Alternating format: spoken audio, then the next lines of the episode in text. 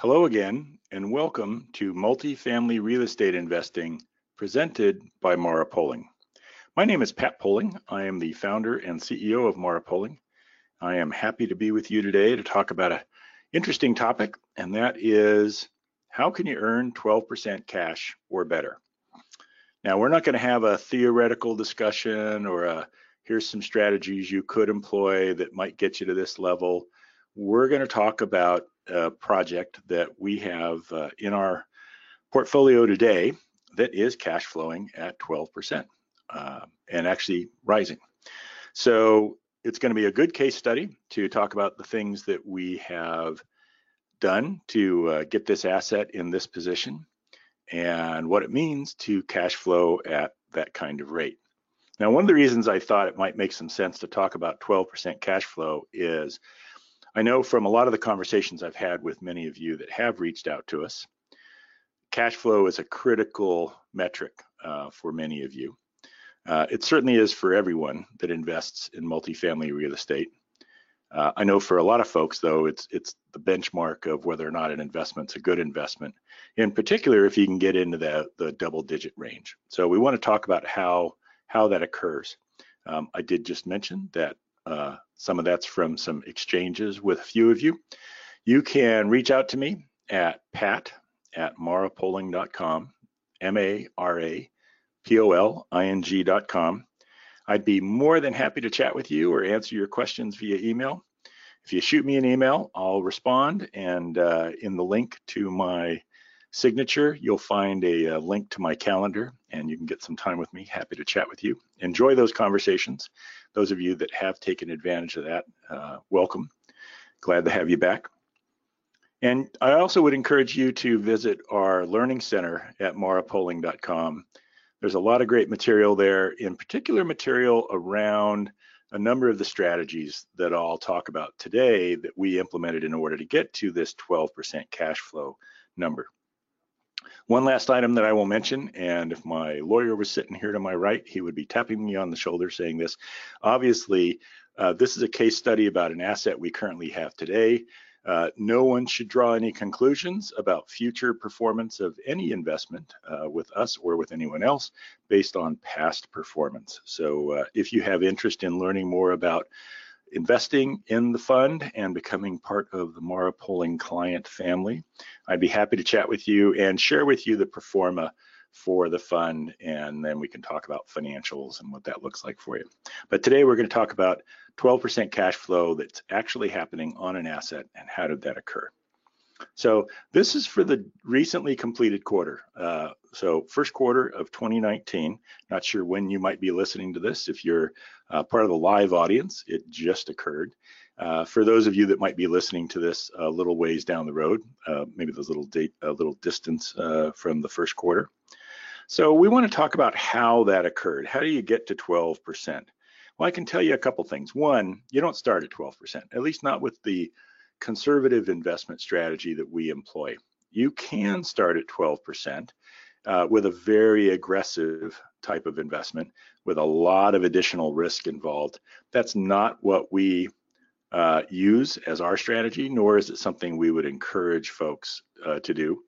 Uh, if you're looking for a swing for the fences kind of investment, uh, then uh, have a great time. Go for it. the strategies I'm talking today probably don't apply to um, to that.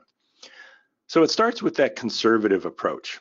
Uh, and you might be thinking for a moment, why am I talking about being conservative when I'm talking about a relatively high uh, rate of cash flow?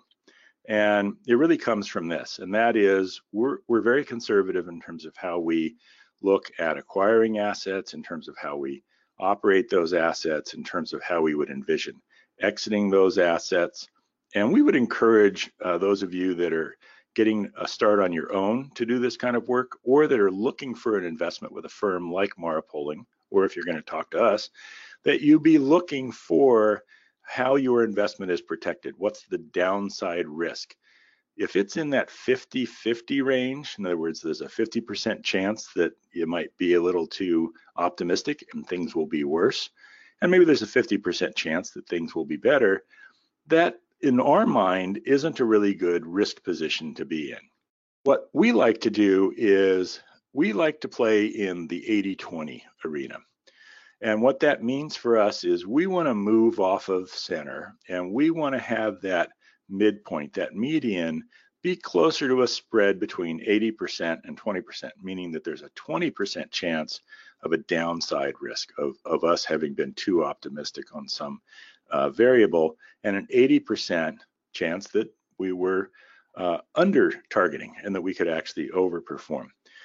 What that looks like is, for example, with uh, rent growth, we might identify in a value add position that uh, the market has um, $150 of rent movement available, and we might target $100 or maybe something even less. Uh, we might do something similar in capital. We might identify that maybe it only takes um, $6,000 a door to do the work, and we might budget $7,000 a door to do the work. So we'd put a number of um, elements in place that would be conservative uh, from that standpoint. On this particular asset, that's exactly what we did. The underwrite was for about $70 a door in rent movement from this particular uh, value add equation. We're seeing north of $100, which is a good example of the distance between what an underwrite does and what the actual direction to an operations team is. We may underwrite, again, 60, 70 cents on the dollar in terms of what the delta is to market rents. That's not the direction, obviously, we give the team to go out and underperform the market. We want to go out and be competitive in the marketplace. Um, and we may or may not get all the way there, but we want to be in a position where, again, there's only a 20% chance that we might miss our number and a much higher chance, obviously, that we would uh, exceed. And in this particular instance, that's one of the places that we exceeded. When we underwrite for vacancy, typically we're going to underwrite at least what the current vacancy has been.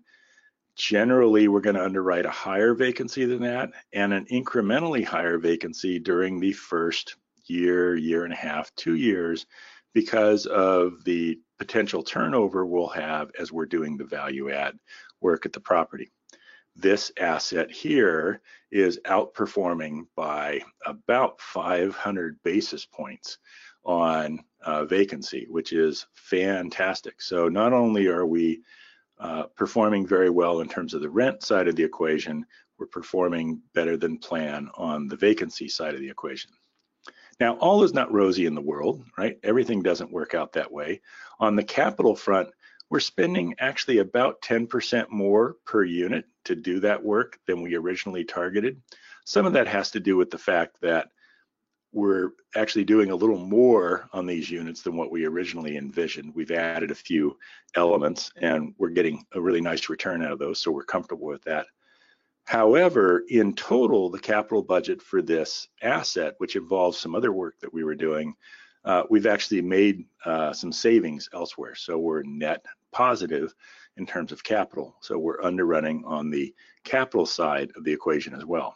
Likewise with operating expenses, that's another component that you're that you're going to want to look at is um, how do you perform on operating expenses? So we're going to underwrite uh, fairly conservatively in terms of what the expenses are going to be, whether that's uh, property management expenses or utilities or taxes or any number of other uh, elements that are that are uh, potentially involved.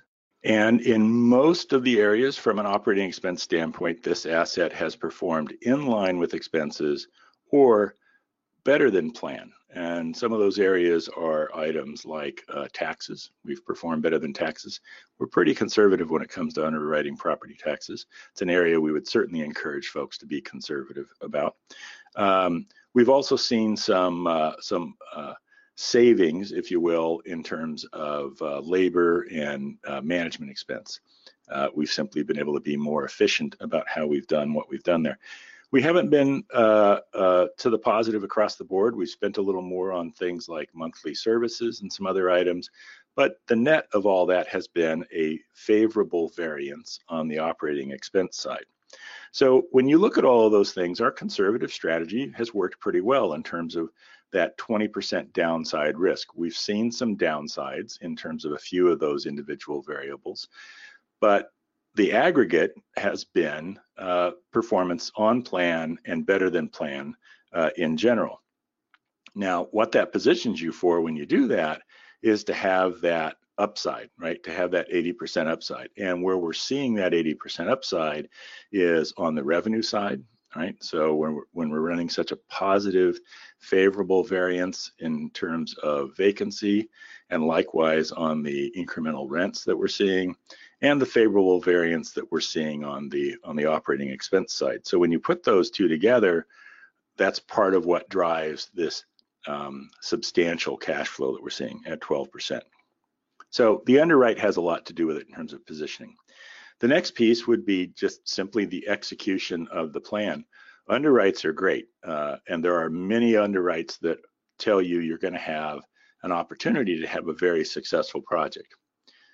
I have never seen a project that underwrote poorly be able to perform well uh, because of execution.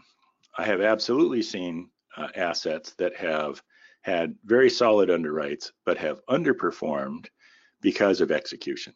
So execution is a bit of a one-way street. You can make the most of an asset that's a good asset. You can't really take a bad asset and make it a good asset. So you want to start with a good asset, as we just described, but then you do have to focus on execution. And in this asset, again, a great example. Uh, we came out of the gate after the acquisition on this asset, very strong, uh, solid performance from the team. And then we had some challenges. Uh, we had some uh, issues in terms of some process management. It took us about um, 90 days to work through all of those and get that taken care of. And with the uh, renewed focus, training, and personnel to uh, to execute the way we uh, anticipated, um, we got back on track. It took a few, a uh, couple of months uh, to recover fully uh, and then to exceed. And performance now is not only ahead of plan today, the 12% cash flow number that we started talking about the beginning of this session, we're also net ahead since the inception of the project. By the way, that's a number I would encourage you to ask your sponsors about. Uh, if you're working with us, you will hear us talk about inception to date performance. So it's very important to understand how we're performing currently. 12% cash flow is an example, right? Sounds great. But if we underperformed for three years before this, 12% might still leave me below the line in terms of what I originally said we were going to do, what the original underwrite was. So you want to not only look at the current period and the year to date, you want to look at that inception to date. And inception to date on this asset is absolutely ahead of plan. Uh, the 12% is not a short-term uh, fluke from that standpoint. So when we look at the items I mentioned about rents uh, and occupancy and capital and operating expenses, uh, again, the net of all of those was uh, favorable variances. So that doesn't just affect cash. So as you recall from some of our earlier conversations, cash is a function of revenue comes in, those nice people that live in our properties write checks, and that cash comes in. And then we turn around and have a bunch of expenses we have to pay, right? So we pay the gardeners and we pay the on-site staff and we pay the uh, county the property tax money that is due them and we pay for our insurance policies that protect uh, us and all of our investors and our tenants uh, so that everybody can sleep well at night we have a whole bunch of money that goes out. And when we're done, we're left with net operating income. Now, that's not the cash number because we take net operating income and then we have a few more expenses we have to pay. In particular, the largest one being the debt service that we have to uh, take care of, right? So we've got a mortgage payment. Net of all of those expenses, we then have cash that's available to distribute. That's this 12% number. So let's back through that if that's how we get to 12%, then let's go back through the equation. Well, the line items above this are, as I said, dominated by this debt service component. Well, the debt service isn't changing every month or every quarter or even on an annual basis. This uh, property has a fixed uh, rate and fixed term associated with it. So that's not a reason that we would be performing favorably or unfavorably relative to the underwrite. We're performing exactly the way it was underwritten because it was underwritten at the actual interest rate that we assumed the um, the asset at, at, at that started at uh, starting point. Pardon me. So it's not there. So what's the line above that? Well, the line above that is net operating income. And that's where we see the favorable variance. And that favorable variance is not only from OPEX management, right? The operating expenses having a favorable variance, meaning we've spent less than we had underwritten. It's also a function of the fact that revenues are performing well right now, predominantly because of the favorable variance on the vacancy side, also supported by the very strong rent growth we're getting from the capital improvement uh, program, the value add program. So that's the anatomy of how you get to 12%. As I said, though, 12% isn't just about cash. One of the things that you see when you get cash growth like this and get wonderful cash performance is corresponding growth in equity. So essentially, you're getting two bites of the apple for the same improvement.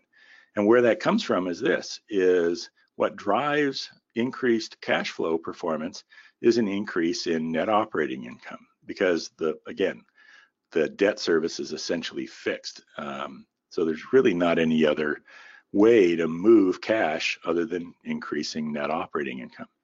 Well, these are commercial properties, right? 100 unit, 200 unit, 400 unit commercial assets and unlike, this is one of the places where unlike the residential space, some of you might be, might be or might be thinking about investing in, so like a duplex or something like that, the valuations of commercial properties are a function of net operating income. So if we improve net operating income by 10%, all other things being equal, meaning cap rates or the value of a dollar of net operating income in the marketplace, all of that being equal, we'll see a 10% increase in the valuation of the asset. So if you've got an asset that's worth $5 million, you're going to see $500,000 in increased valuation because of that growth in cash flow. Because that cash flow growth is a function of the NOI growth, and it's that NOI growth that ultimately drives the equity growth as well. Not only then do you get that 12% cash increase, but you'll see equity growth move up as well. And the equity growth on this asset, which originally was underwritten at around um, 10%, has uh, increased significantly and is in the neighborhood of about 13 or 14% right now. And again, driven by that growth in net operating income. So none of this is to say that that's going to happen with every single asset. This is a, a great example uh, that we're happy to share with uh, with everyone of how an asset can perform when you go through the steps the way we do them. And what we again what we would encourage folks to look for in terms of a conservative mindset and then a focus on execution uh, in order to uh, to achieve these kinds of examples uh, this kind of success. It won't deliver this higher than expected performance every time. Obviously, that's not the objective, right? The whole idea with this 80 20 principle and being conservative is to reduce the downside. We would be completely happy and ecstatic if we hit that midpoint where we didn't experience the 80% upside and we didn't experience the 20% downside. We were right on that that median line that we drew. And that's great because we can sleep well at night and everybody should be happy when you can achieve that level of performance. It is more likely, though, that you might in fact have a few items, if not a number of items, that move ahead of that line in which you'll get a more positive uh, response. So when you're doing your modeling, or if you're looking for an investment and you're thinking about how you can optimize returns, cash and equity growth, don't be um, don't be uh, in a position where you're going to overlook conservative investing. Conservative investing can, in fact, deliver very positive returns. And I would suggest, more importantly, it can help you sleep well at night so that you're not worried about these uh, these items. Now, all the things we've talked about here, the 80-20 process, the underwriting of assets, the uh, negotiating of the financials, to read the financials, to understand all the things we discussed, the strategies around value add, the management of, of capital and OPEX, and uh, vacancy management strategies. all of those items, there are there's material on those at the Learning Center at marapoling.com, M-A-R-A-P-O-L-I-N-G.com. So go go to the website, uh, give us a visit. There's a lot of good material there. Uh, take a look through uh, past podcasts. Uh, you'll find some of those. Um, but the webinars that we have at the Learning Center can be very helpful and there'll be some, some visuals and such that you can get from those. If you have questions beyond the material that's there, or you'd just like to chat a little more about, okay, help me understand more of how you got 12%, or other items that might be related to that. For example, great, I'm making 12%.